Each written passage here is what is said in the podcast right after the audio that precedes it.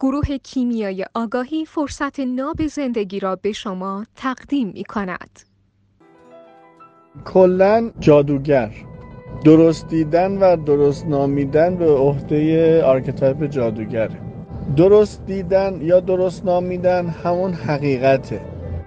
و غیر از این میشه مغایرت هر ناظر بیرونی با حقیقت. یعنی درست ندیدن و درست ننامیدن.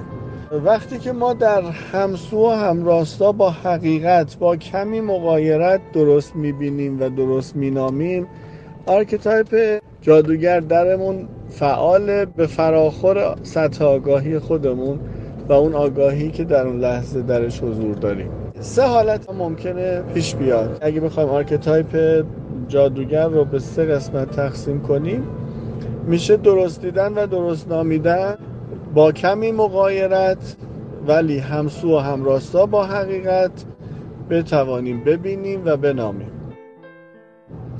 حالت بعدی میشه نادرست دیدن و نادرست نامیدن یعنی غیر همسو با حقیقت و مقایر با حقیقت. حالا چه تعمدن چه آمدن چه از روی جهل.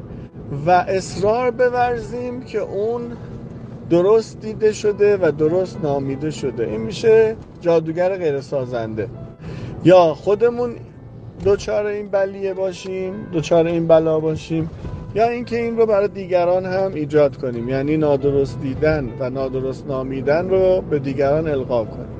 میشه شق دوم archetype جادوگر یه شق سومی هم می‌تونیم برای archetype جادوگر لحاظ کنیم. برای کسی که اصلا این مقوله درش فعال نشده و اصلا دغدغش نیست که ندیدن و نه نامیدن چه, چه درست چه نادرستش.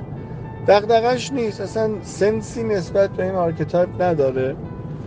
کلا سه دسته می‌تونیم این مطلب رو دسته بندیش کنیم.